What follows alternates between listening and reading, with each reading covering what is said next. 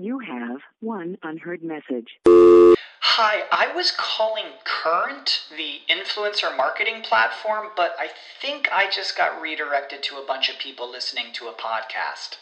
Well, anyways, I was calling Current because I was told they could help get my brand set up on TikTok Shop and even build out an affiliate program of content creators promoting my brand.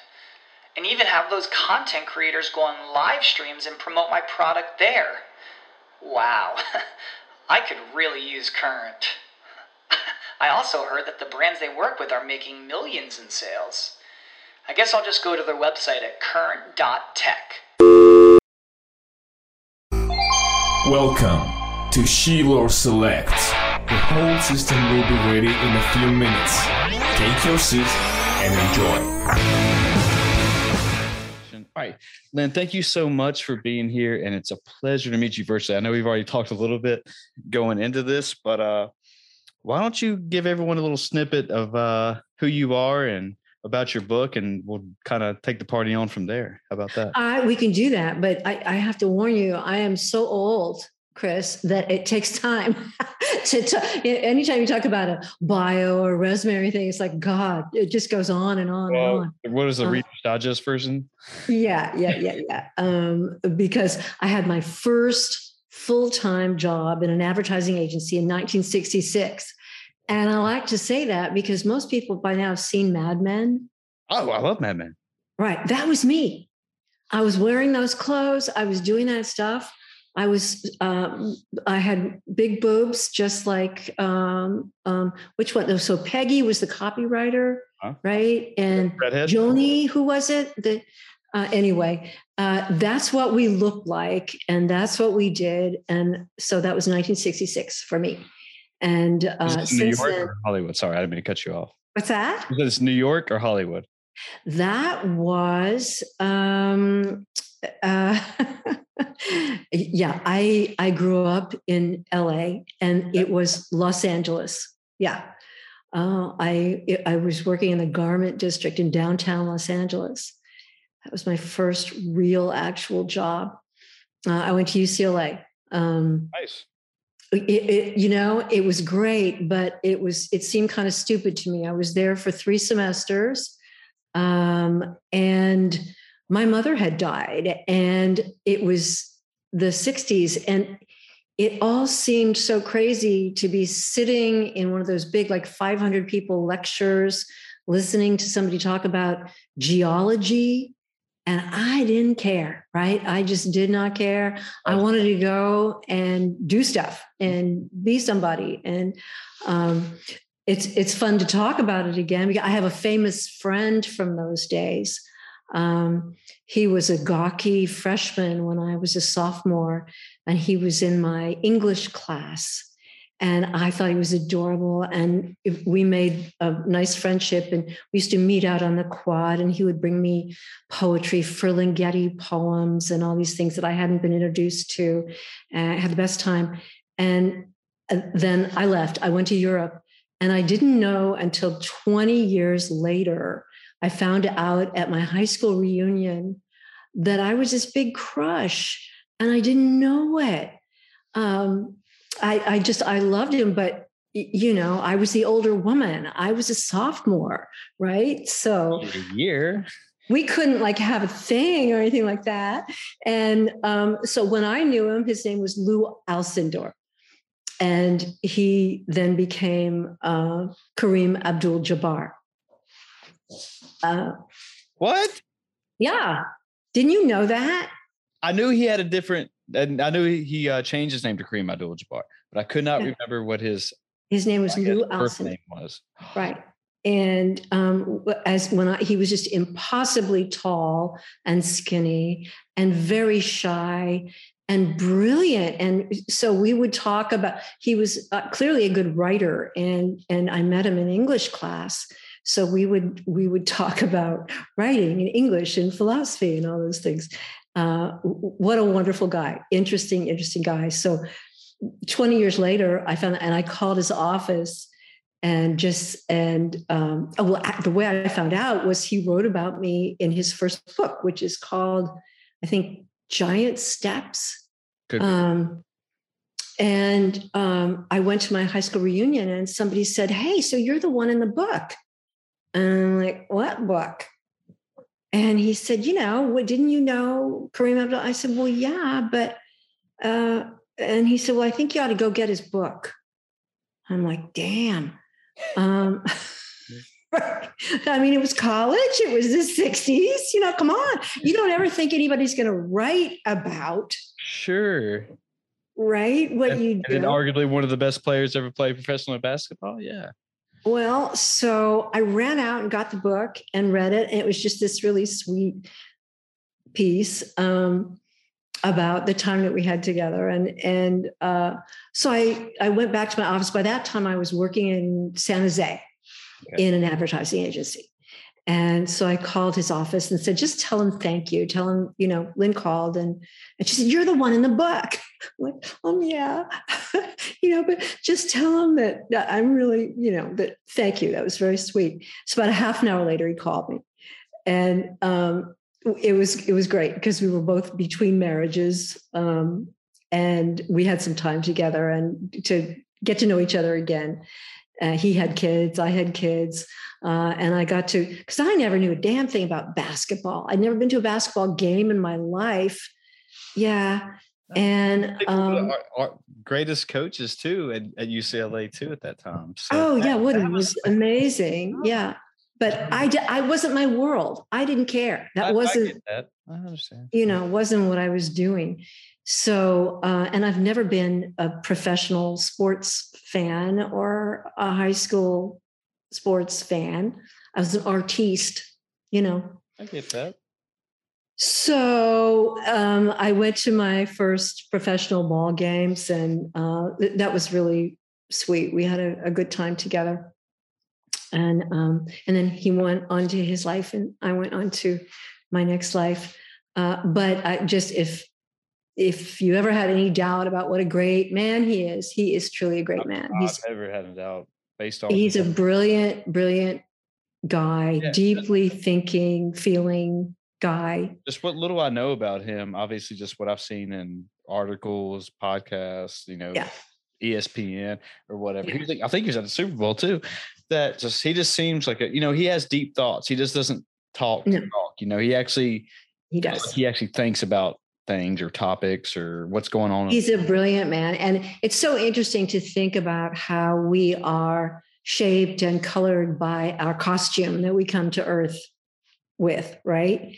I mean, uh, I remember the first really well seeing him for the first time and just going, wow, what is it like to be so long and so tall that you can't fit in a chair Yeah. in a classroom, you know? And so here he was gifted with this amazing body and height and mind. And isn't it interesting what he did with it? Uh, you know, we and and here I am, this sort of pint-sized um, person. Um, I, I'm with you. I, I might be five six, five seven on a tall day, but well, you're tall to me, honey. Uh, so anyway, I'm, I've always been fascinated with that, like what we do with this uniform, whatever it is that that we are gifted this time around. like the conscience that you're given in your body and that Um, Yeah, and, and gifts that you may receive and just what you choose to do with it in your life. Yeah. I mean, and many of which we're unaware of too. You know, we don't even think of them as a gift or a talent or anything.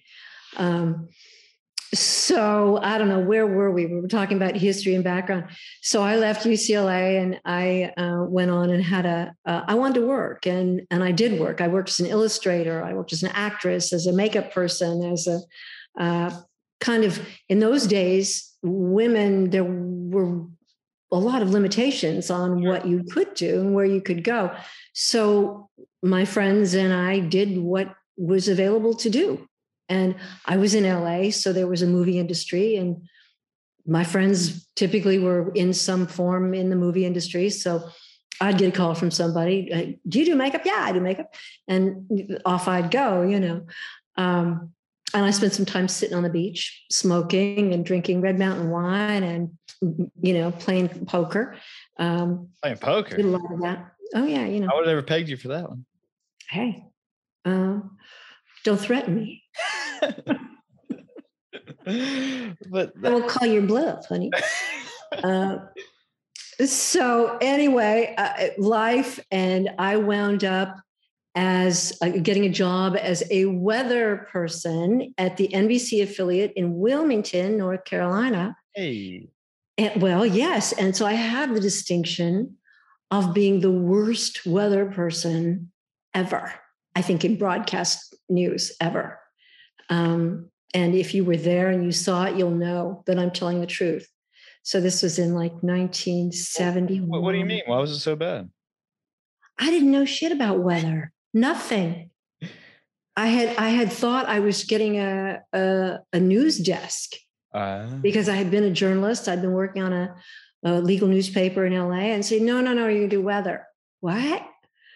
Um, because you know, girl. well, Right? good looking girl, right? And you said you had big boobs earlier.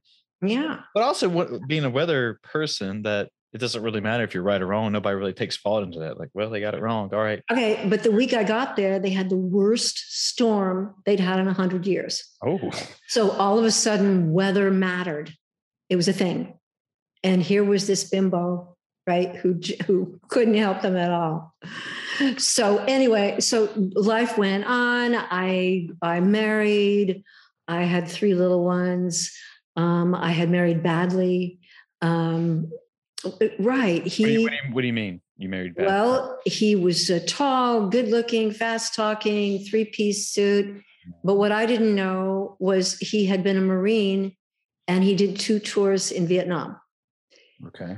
And like a lot of men, he came back, or a lot of people, I think there were women too involved, but he came back, changed his clothes on the plane, never talked about it again. Just put it because we were protesting. It was an unpopular war. Sure. He, you know, and here's a word that I've learned recently, Chris. It's a good one. We can talk about this more, maybe in another show. It's called moral injury. It's what happens when you do something that you feel is your duty or your responsibility, but that is immoral, that is highly against your sense of morality. Yeah. So think about those boys in that jungle, uh, and they were given beer and dope and weapons and trained to use them. And most of them went because they wanted to be John Wayne, they wanted to be heroes, and they wanted to do the right thing. And then they got over there and they were killing women and children. They were lighting things on fire. They were, you know, it was a it was a nightmare, and in the worst way. So they came back. You don't ever lose. I mean, you, that's part of you now. Yeah. It says, yeah, it's with you forever. Yeah. And so, like so many, um, he began to just unravel and started doing crazy things and disappearing. And he became obviously a risk for me and for my three little tiny ones. So you Until- PTSD? I'm sorry to cut you off, but you thinking Well- PTSD for sure? Well, and that's what you call it. But at the time, this guy is just nuts. You know, he's he's just one minute he's this, and then the next minute, literally, he had a chainsaw and cut my house in half in the middle of January with a chainsaw because he got upset. Uh huh. Three babies. Um, so I realized that I was going to die. My kids were going to die if I stayed. And so I told him I was going on a vacation. I was going to go see my sister. And I got on a train with my three, with what they could carry, what I could carry. And we came to California. Uh, and I lived lived in a driveway um, and lied my way into freelance work. Um, I had a, a good book, we called it in those days, of the ads that I'd done and so on. Okay. And I landed in Silicon Valley in 1980, which was, if you will recall, just when the microcomputer had become a thing.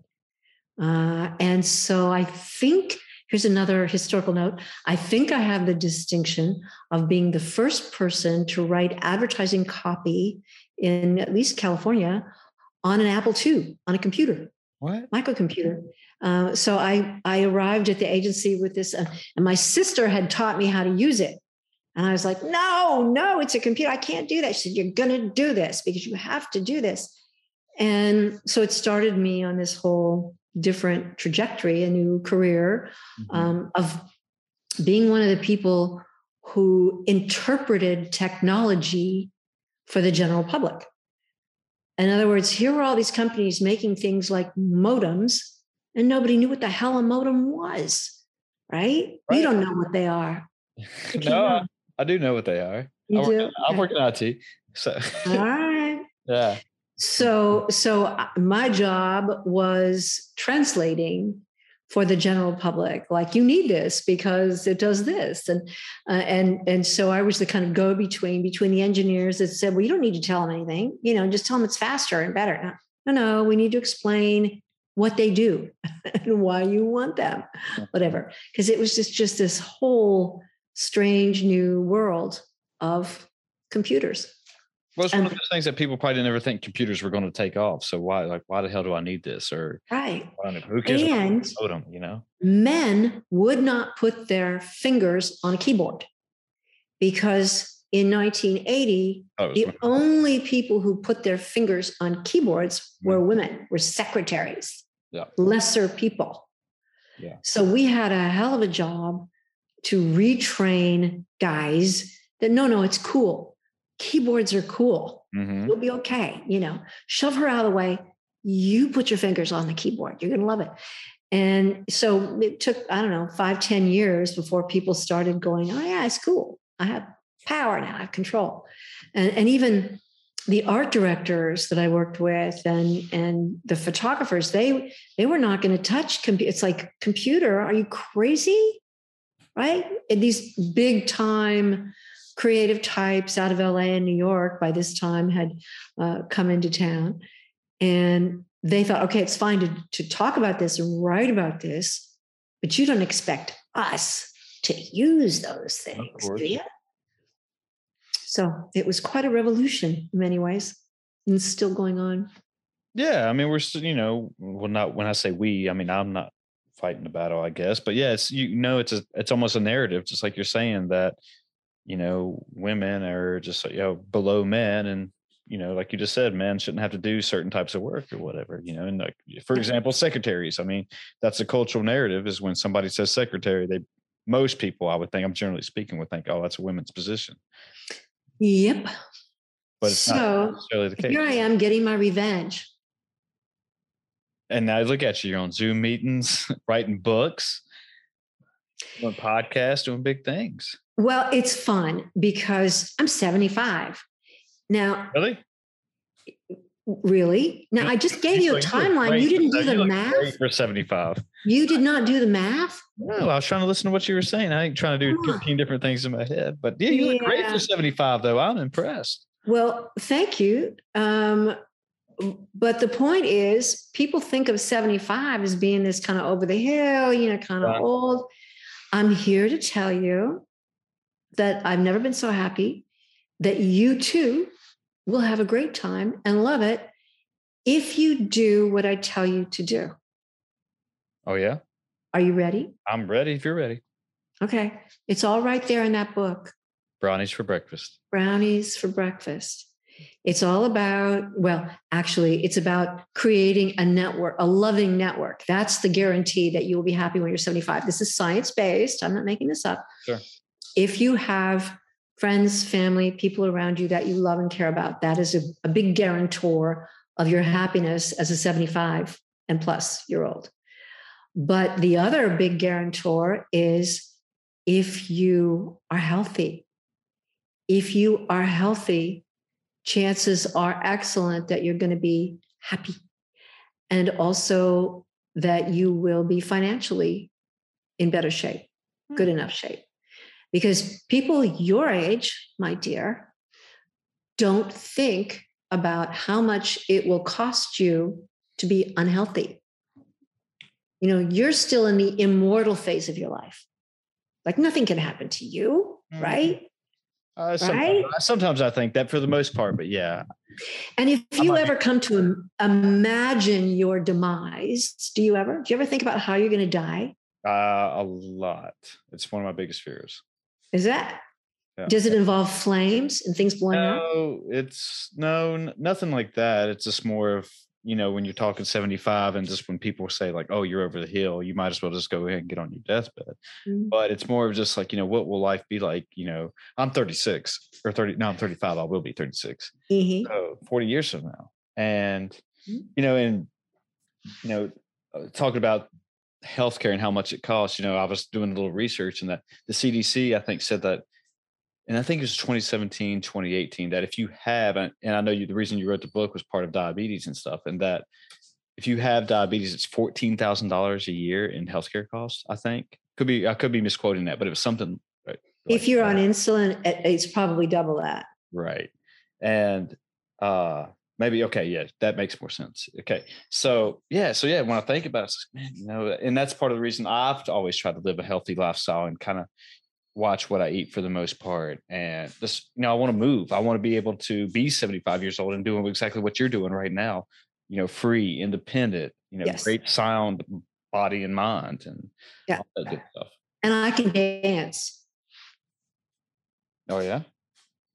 Can you dance? Uh, I mean, I dance, but I mean, it might be just a matter of judgment on who's it well or is it good. But I I'm- didn't say I danced well. Okay, I do like to dance though, but yeah, like a wedding. Okay, like there you go. And I do Pilates three times a week and and love it. And, and you know, I got a treadmill over here. and We have beaches. What? But yes, if you are moving, that's a huge, huge part of it. Doesn't have to be Pilates. Doesn't have to be working out. Yeah. Just moving your buns, walking, walking, walking, walking is great.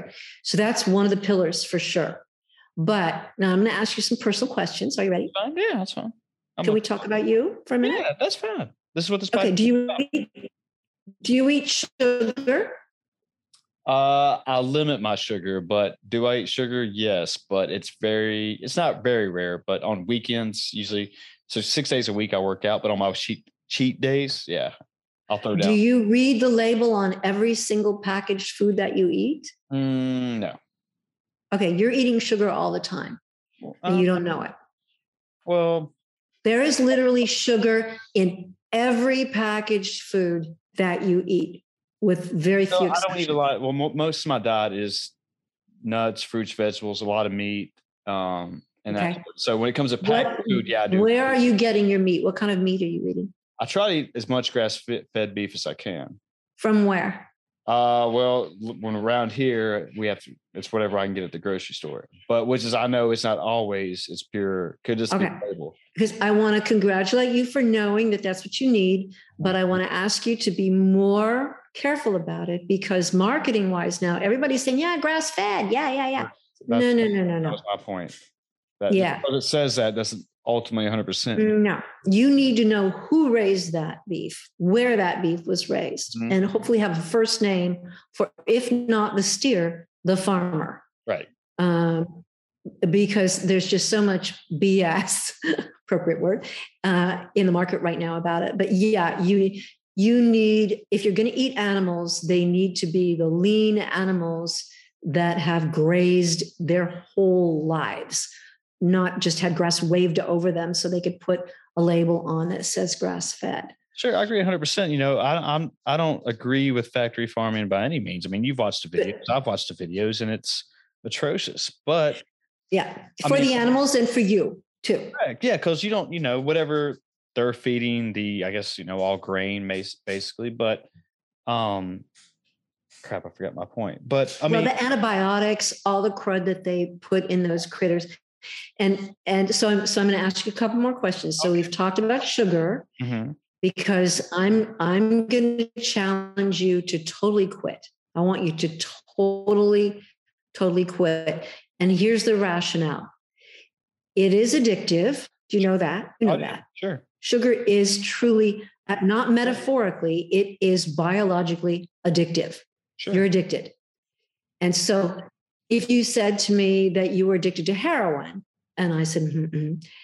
and then you said to me, but I'm going to cut back, what would I say to you? Probably how, about cutting back on heroin. like how much are you going to cut back, or are you really going? No, I'd say bullshit. That's the stupidest thing I ever heard. You don't cut back on heroin, you quit. You go cold turkey. You get you go into rehab. You substitute some other chemical, but you can't cut back on a highly addictive substance. It just doesn't work like that. So I'm going to challenge you to totally quit sugar. Oh, you're making a face at me. No, no. Okay. I'm going to challenge you to totally quit sugar. And I'm going to encourage you to keep making sure if you eat meat, I want you to know that it's okay meat. Yeah. Okay.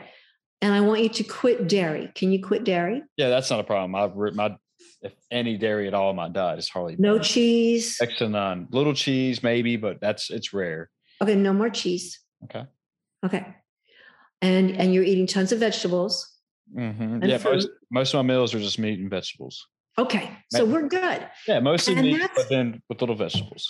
That's all I want for everybody. The only difference is, and the reason I wrote a book called Brownies for Breakfast is for people to know that they can eat brownies and donuts and cakes and pies and and all kinds of things and savory things, macaroni and cheese, if you make them yourself or have your beloved make them for you Mhm. and you make them out of good food the way I, I will explain in the book how to do it it's simple um, you will add 30 good years to your life I agree. 30 years and that's science-based i'm not, I'm not making it up Yeah, I know. I agree. Yeah, I've, yeah, I'm 100 percent with you. That's Okay. all about what we're putting in our uh in our bodies, you know, day in and day out. But you know, I think there's an issue with maybe the cultural narrative and with the standard American diet that the you know, SAD diet. I love that. Yeah, they- Standard American diet. Yeah. that it just it's you know with people who are like there seems to always be in a rush and i'm generally speaking of course but you know that's why they go to wendy's or go to Mac, you know mcdonald's just grab that and then that's why factory farming exists is grab that apparently 100% beef all patty or whatever they promote in their campaigns and like oh dinner is served i fed a family for four for 20 bucks you know Well, not anymore. all but true particularly since 1980, the statistics are just horrifying. That the number of people who don't cook at all, who the only meals that they eat are drive-through meals, fast food, and every single meal that you eat that's like that is a meal where you have not been nourished in any way. right Like you, you're better off not eating anything. You have one unheard message. Hi, I was calling Current, the influencer marketing platform, but I think I just got redirected to a bunch of people listening to a podcast. Well, anyways, I was calling Current because I was told they could help get my brand set up on TikTok Shop and even build out an affiliate program of content creators promoting my brand. And even have those content creators go on live streams and promote my product there. Wow, I could really use Current.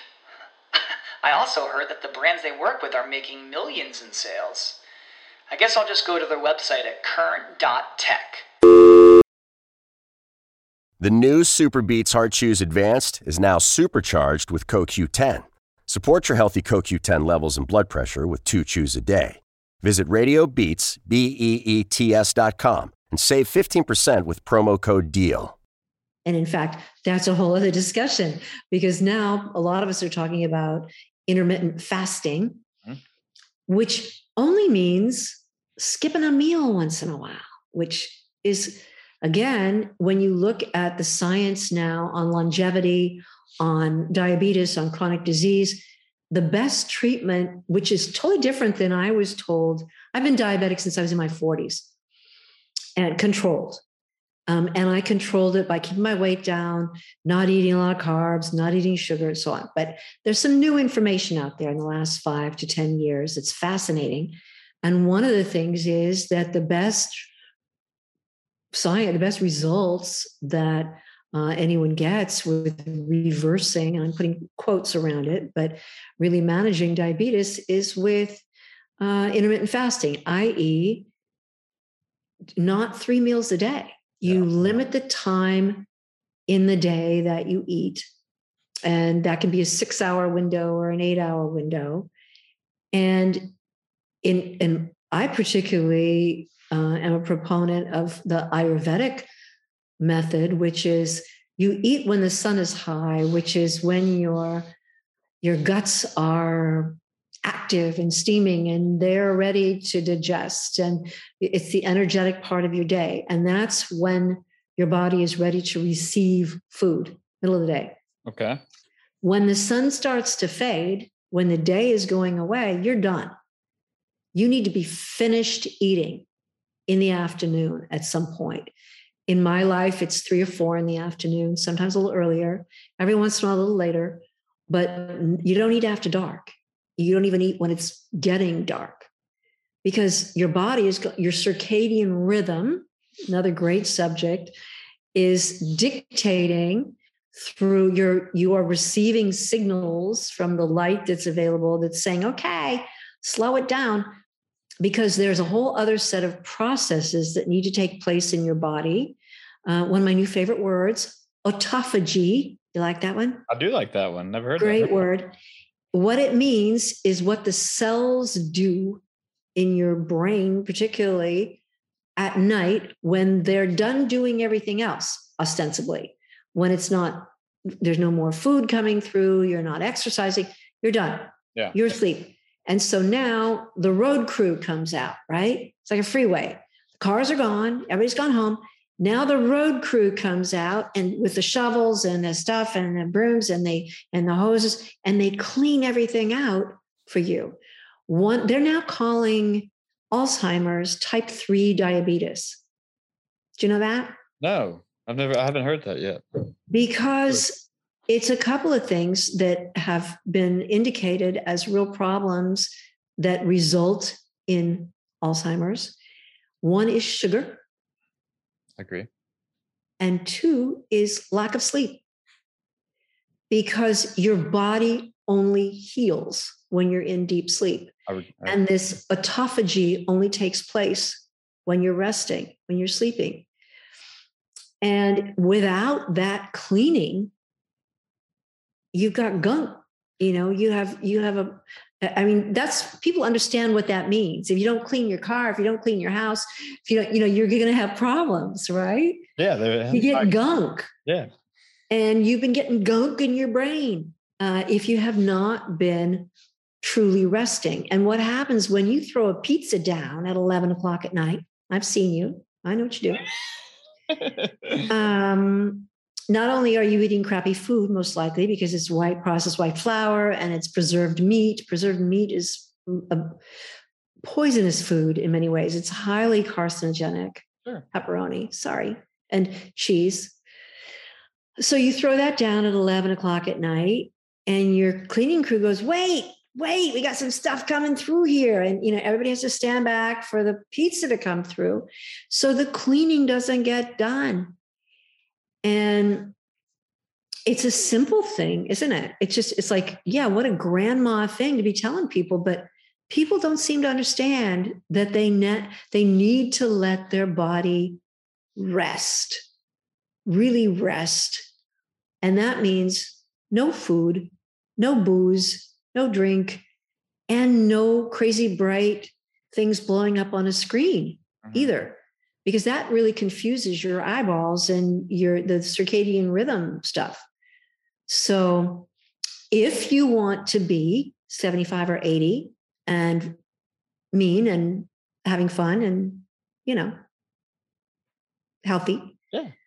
you gotta you gotta get with that program now Well, you know, I agree 100% with, you- with everything you're saying, but I think people, like we were talking about cultural narratives and social narratives, people just don't care anymore. You know, they work their nine to five, they might be miserable at their job. So when they get off work, they go get that, you know, milkshake and a burger, and then like, oh yeah, I'm, I'm great now. I'm, this is fine. right Then they go home and redo it all again. You know, then they stay up all night watching Netflix and whatever. Then they get mad at themselves or they get mad at, you know, said person just because they're mad they're not losing weight or they're not as healthy as they plan to be. And then something happens and they're like, oh, you know, I don't understand why this is happening to me. You never think it's going to be you. Exactly. And then it does. And then you're like, oh, then you need to sit back. And hopefully, one thing with this pandemic and quarantine or whatever, that people can sit back. And one thing I know I've done it, you reflect, all right, hold on. What have I been doing the past couple of years? You know, what was my diet like? You know, have I been moving? You know, how much time have I been, you know, binge watching Netflix or, you know, doing, you know, whatever stuff you could be better in yourself on and but you know and i've always you know i've said it on a couple of times that you know time is the one thing that money doesn't buy any more of. You know mm-hmm. there might be a couple of one things but that's one of the biggest things. And like we're talking about that when i get you know to be 75 you know i, I crossfit you know six days a week love it I, you know it's changed my life i've been doing it for eight years now but I, i've always said to people down there when i'm 75 I hopefully i'm still doing muscle ups and picking up 225 sure. and stuff like that and just but a lot of it comes outside what you're doing outside of the gym, not only inside, but outside. And it kind of mostly people starts with your diet. What are you putting in your body? Like you've been talking about. Yep. And I want you to put your feet in the dirt. Oh, take your shoes off and walk, you mean? Yeah. I want you to to get the the magnetic energy from the earth um, it's good to have contact with the soil. It's good also to have contact first thing in the morning with the sun. Uh, not inside your house, not coming through a window, but just step outside and and actually get some of the sun's radiation on your skin. Sure. Because what that that's sending signals to your body that it's time to go, it's time to do, it's let's energy up, let's learn.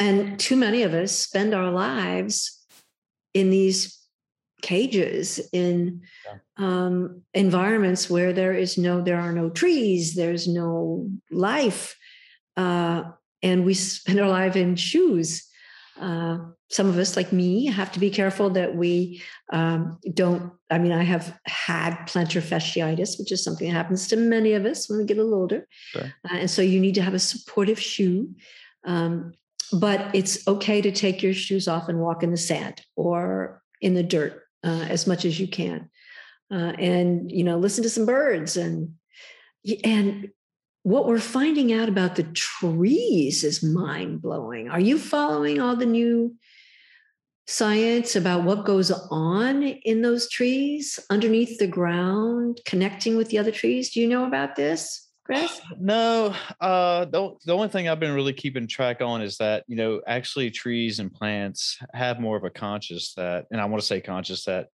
we're more aware of just because that I forgot where I read it at or saw it at or heard it at, but like if a caterpillar was eating leaves on a plant or whatever, another plant beside it would immediately tr- start to change its I guess taste or uh, I don't know if that's the right word. They react. Okay, mm-hmm. yeah, and they react to it and they're listening. It's like, oh man, I don't want nobody to eat me, so I'm going to change that. You know, I taste like trash.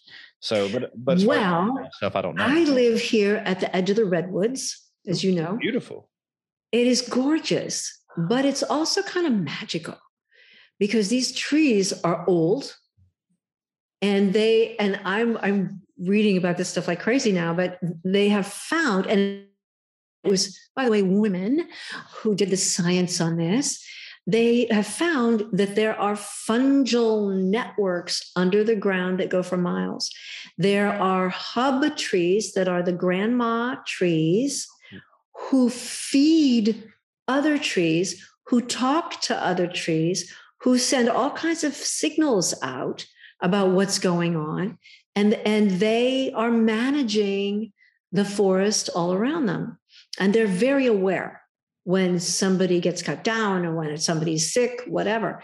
And they're also finding that up in the upper story of these trees, there is soil that is growing other plants up in these trees. Did you know that? No. Who knew that? Um, there's a whole other layer of forest and growth and plants and animals up there. Interesting. Isn't it fascinating? Yeah, I would have never even thought that. No, but and then underneath this fungal network, it's literally like an internet going among all the trees and it's it's fungi and of course you see the mushrooms when they come up out of the the dirt, but underneath, it's miles and miles and miles of this stuff. And it's a communication network. And it's the mama trees, the grandma trees um, that are sending out the messages and trying to protect their babies. And um, and when you're here in the redwood forest, you can and you and you know that, and you walk back, you can see it. You know, you can almost hear it. You can feel it. They are so magical, and they give off all kinds of stuff. You know, um, I think they're trying to get rid of us, frankly, and I think they're trying to get rid of us with hay fever, with allergies. Oh, oh, trust me, I know how that goes. Springtime every year. I'm, right. I'm right. Um, sounds like the movie Avatar that you're talking about, where everything's a little bit, yeah. yeah. It's it's a little bit like that. I, I remember that movie. I was like, whoa, because you when you're near these trees, first of all, they're so huge, the old ones. And where I live, there's some old growth redwood, and they're giants. You know, they're they're really, really giants. But they came through and and clear cut a lot of this a hundred and some years ago. And where they clear cut, a whole circle of trees grows up out of the stump. Yeah. Babies grow. And the, those babies are now 100 feet tall.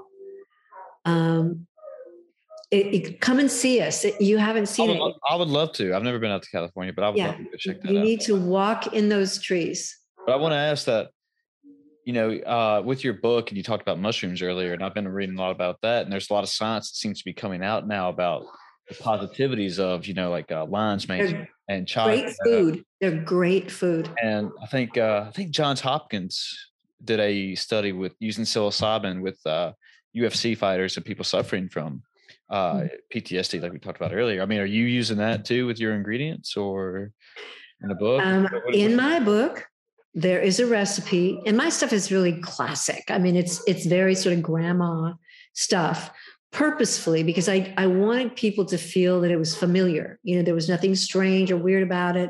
It's a lot of the same dishes. So, and I cook like an Italian grandma or a French grandma. One of my favorite recipes is mushroom soup, which and people don't know how simple this is.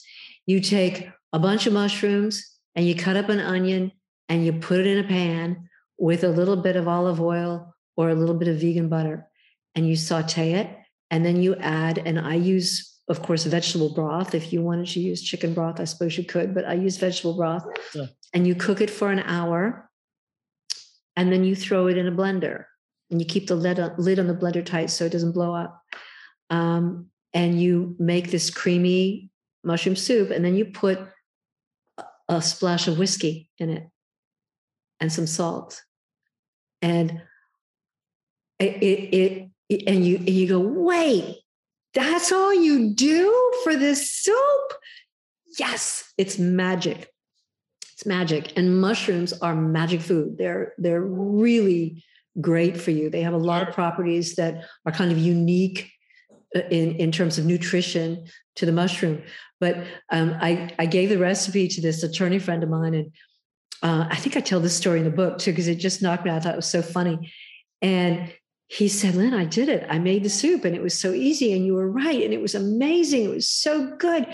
But you didn't tell me how good it was. And I ate the whole recipe. I ate all of it and I didn't feel so good. It's like, right. It's meant for like five people, right? And you ate it all. But uh, this is people who don't cook, which is most of us now. Do you cook? I do. I try to cook okay. my meals during the week. Yeah. Okay. People who don't cook don't understand how easy and kind of foolproof it is to make good stuff. It's not hard, it's really easy. Uh, and, you know, it, the only way you will be healthy, the only way you will really nourish yourself is in the kitchen. You got to cook. Yeah. You have to. You can't buy it. You can't do DoorDash even. Restaurants, love y'all. I, you know, I want you in business, but the way they make everything taste so good is with a ton of butter, ton of salt. Of course.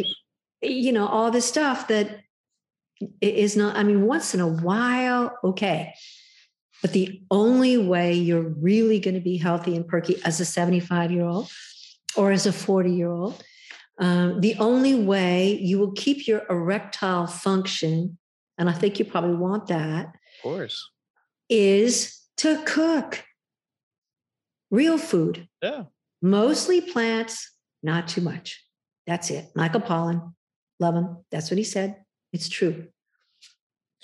You know, I mean, you know, I cook. I, I probably I eat. You know, the way I explain it, I eat almost every meal is just almost the same thing for me, and yeah, and just because it, it works for me, you know, I know it works and it works for my body, and I feel good during my workouts, and and then like on the weekends is when I kind of splurge a little bit and get enough sugar, or maybe have a few glasses of whiskey that you were just talking about earlier. But um, yeah, can it be better? Yes, of course. You always do better, but you know, it's just uh, like we were talking about earlier. It's just so easy for somebody to go get DoorDash and like, no, I'm not going to spend 20 or 30 minutes to cook. And then, and, and then some people, you know, they, oh, I can't cook. It's like, well, yes, you can. And, you know, I had an argument with, it wasn't really an argument, but just kind of a conversation like we were having that they were talking about, well, you know, cooking and baking is pretty hard. Like, well, I can follow a recipe.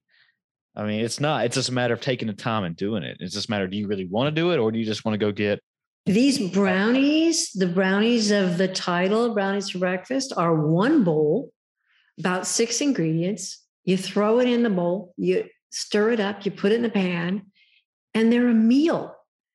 And they're made from nut butter, pumpkin, monk fruit as a sweetener, which is just it's real food.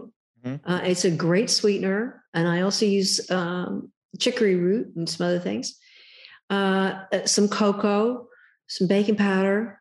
Uh, what am I forgetting? Eggs or egg substitute. Boom, in the bowl, in the oven.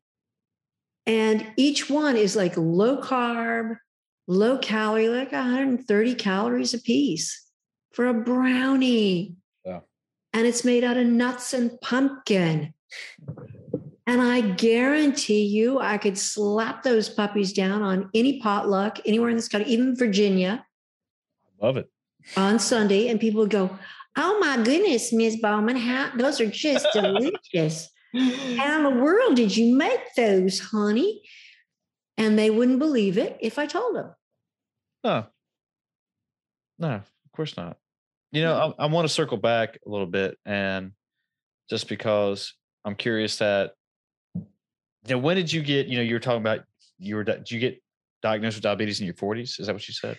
I did. I had gestational diabetes, which is common when women become pregnant. Sometimes it throws their body into a diabetic state. Okay. And they told me when my son, my first child was born, 1975, that I would most likely become diabetic, type 2 diabetic, when I got a little older. So when I was looking at 40, I started asking to be tested, and they go, Oh, no, you're not overweight. You're young. You know, rah, rah." I had to beg for somebody to give me a hemoglobin A1C test, which I hope you're starting to get pretty soon. Maybe you're a little young, but when you're in your 40s, you, you want to have that as part of your annual um, exam. And a hemoglobin A1C tells you what your average blood glucose is over a period of time. So it's an accurate picture of how your body is dealing with um, sugar. And so when I was tested in my early 40s, sure enough, I was in just barely into diabetic range. And so because I had this passion, I I wanted to stay alive for my kids. I wanted to be able to raise my children. Um, I was determined I was going to stay healthy and I was going to do whatever I had to do to stay healthy, which meant exercising.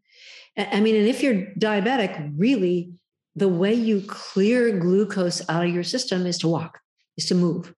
That's what gets that glucose out of your system. Uh, and that's the pretty much the only way that you will immediately reduce your blood glucose. So you don't take it in, you try to be very careful about what you're taking in.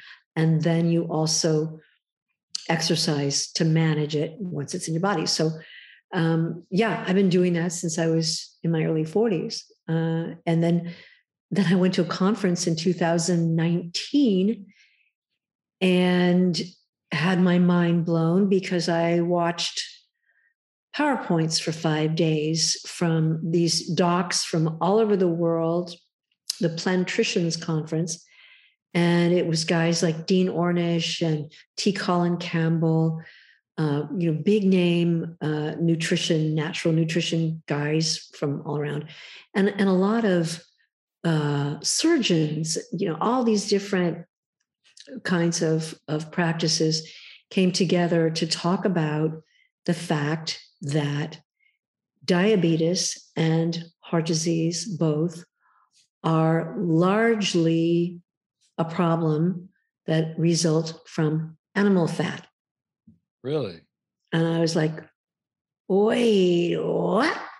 Because I'd been eating meat like a crazy, you know, uh, that was what we, uh, you don't, you don't eat carbs, Hmm. so you eat meat. Yeah. Right. And cheese and stuff. And so after that, at the end of that conference, I was vegan. And I did an experiment with myself for one six month period. I had just had my numbers done. And my husband was in. He said, okay, I'm, I'm in. And so we just used ourselves as an experiment of two. And I mean, I was already eating healthy, right? I by a lot of measures. But for six months, I did not eat one bite of any kind of animal food. And guess what? My hemoglobin A1C came down three points. That's impressive. So I was a convert. Uh, and so I've, I've now I do eat some fish. I eat some salmon and some shrimp. Not a lot. It's a treat. And that's the only animal food. And I do eat eggs, okay. uh, but that's the only animal food I eat. I don't eat dairy. Um, and the the good news is I wasn't desperate to lose weight, but I lost like 15 pounds. yeah. It just happened automatically. It, it just goes away. hmm Uh, which, if you're diabetic, it's good to be skinny. I mean, you know that Good, it, yeah. it, it puts you in a better place. And uh, most of the endocrinologists are fond of saying, you know, if you will just get back to weighing what you weighed in high school or whatever, just get your weight down as far as you can get it. And I realized that the way to do that is just don't eat animal fat. Mm. Easy. That's it. And I eat food. I don't limit what I eat. I don't write down what I eat. I don't measure calories. I don't count carbs. None of that. I just eat good food, mostly plants. Yeah. And Quality you may know this, you're a meat eater, but if you are eating nutrient dense food, vegetables, whole food, hmm. fruits, you can't overeat. No. Yeah. Quality over quantity for sure.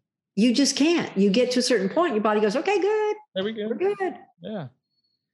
So it's the best weight loss program in the world. It's you don't have to think about it. You just don't eat crap. Yeah. I mean, it's pretty simple when you come down to it. I mean, It's very simple. yeah, but people like Yeah. we were just saying earlier, and just people don't want to use that. They just want to do their own thing. But Lynne, I want to be respectful of your time. I know I got you for a little bit. So uh, Well, you're gonna have to have me back. That's the deal. I would love it. I would love it Okay. because I know we got you. Ha- you have excellent stories, and I know. I mean, I have stories. we I got. have so many stories. But um, I, like I said, I want to be respectful of your time. So before we Thank get you. off here, tell everyone how they find you, how they find the book, Okay. or anything else you All want right. to say. And all that Okay. Website lynnebowman.com. It's L Y N N E B O W M A N.com. Sign up for Lynne's list. It's on the front page, and I'll send you good recipes when I'm inclined. Not all the time. I'm lazy. Um, but uh, sometimes I just really want to share stuff. It's too good to keep to myself. So I will uh, send you stuff if you sign up. And also there's a there's a little place where you can contact me. And I love it when you send me pictures of your brownies that you made or your pumpkin pie that you made from my recipe or ask me questions. I'm always tickled when people want to get in touch with me about their eating and their uh, and whatever has happened because of the book. Um, that's why I wrote it. I don't want it sitting on a shelf. I want you using it. I want it open in your kitchen. And by the way, it's really pretty. It's I, I have a wonderful designer that I work with, Elise Huffman. It's a beautiful book full of photographs. You can have a sneak peek at my kitchen and um, my house and and my dogs. They're in there. Uh, there's a picture of a weasel too, and I think this is the only cookbook I know of that has a picture of a weasel in it. I'm not sure, but um, the book is Brownies for Breakfast, a cookbook for diabetics and the people who love them. So that's everybody in the whole world. Mm-hmm. Uh, and um, I'm on Instagram and I'm on Facebook. My author name is Lynne Parmiter Bowman. So you can search that. So middle name P A R M I T E R. But if you just search Lynne Bowman, get the E on Lynne, you'll find me. Uh, and um, yeah, website, lynnebowman.com. That's easy. I've got a YouTube page. You can find that. Doing big uh, things. Get you. Yeah, I'm out there. you know. I'm impressed. So, all right. Well, this was great. This was this was very great. Thank you again for being here, and it was a pleasure to meet you. This was great. I'm so happy to meet you, and and I can't wait to do it again. Good, and we'll set that up. All right, okay. everyone, we're out of here. Be good to yourselves. All that good stuff. Brownies for breakfast. Go get it.